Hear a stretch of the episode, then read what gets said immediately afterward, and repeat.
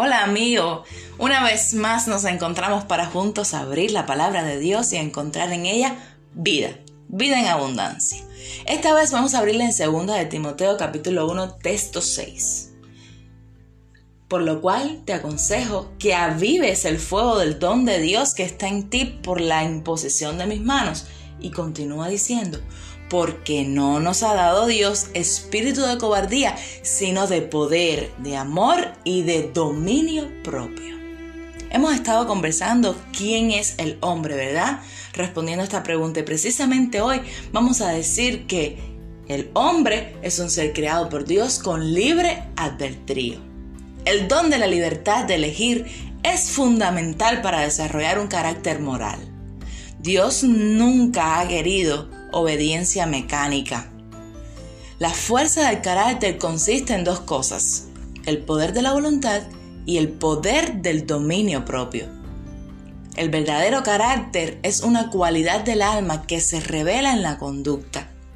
En otras palabras, la conducta del ser humano necesita ser revelada a través del dominio propio y la voluntad por sí mismas.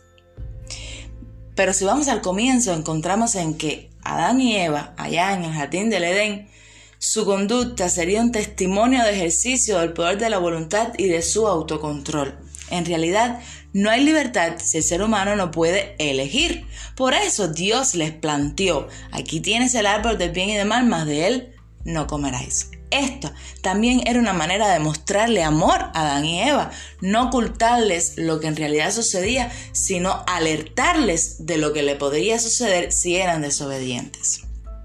La libertad no opera en un vacío moral, intelectual, espiritual y relacional, porque Dios, nuestros semejantes, la naturaleza y el mundo físico son realidades básicas en nuestra existencia.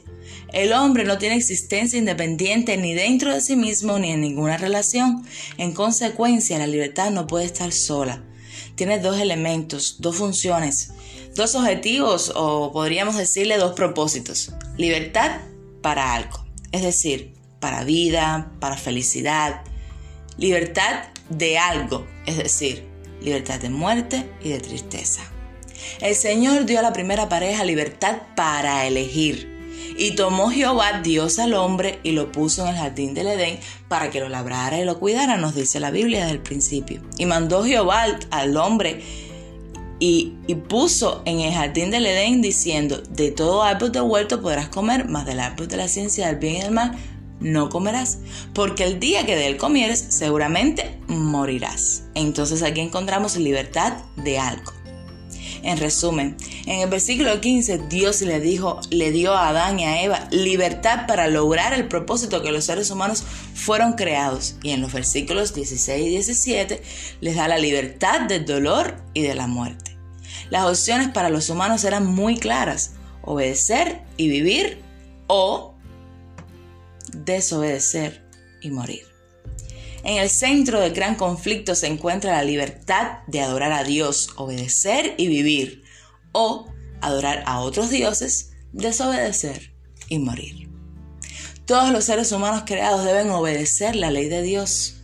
Dios desea de todas sus criaturas el servicio del amor, un servicio que brote de la apreciación de su carácter.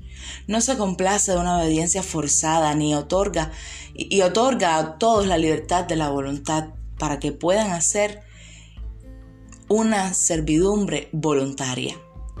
La ley no encarcela a los seres humanos, en realidad la ley se basa en el amor de Dios, brinda un retrato fiel del carácter de Dios y proporciona las normas éticas de justicia y santidad para todos los seres creados.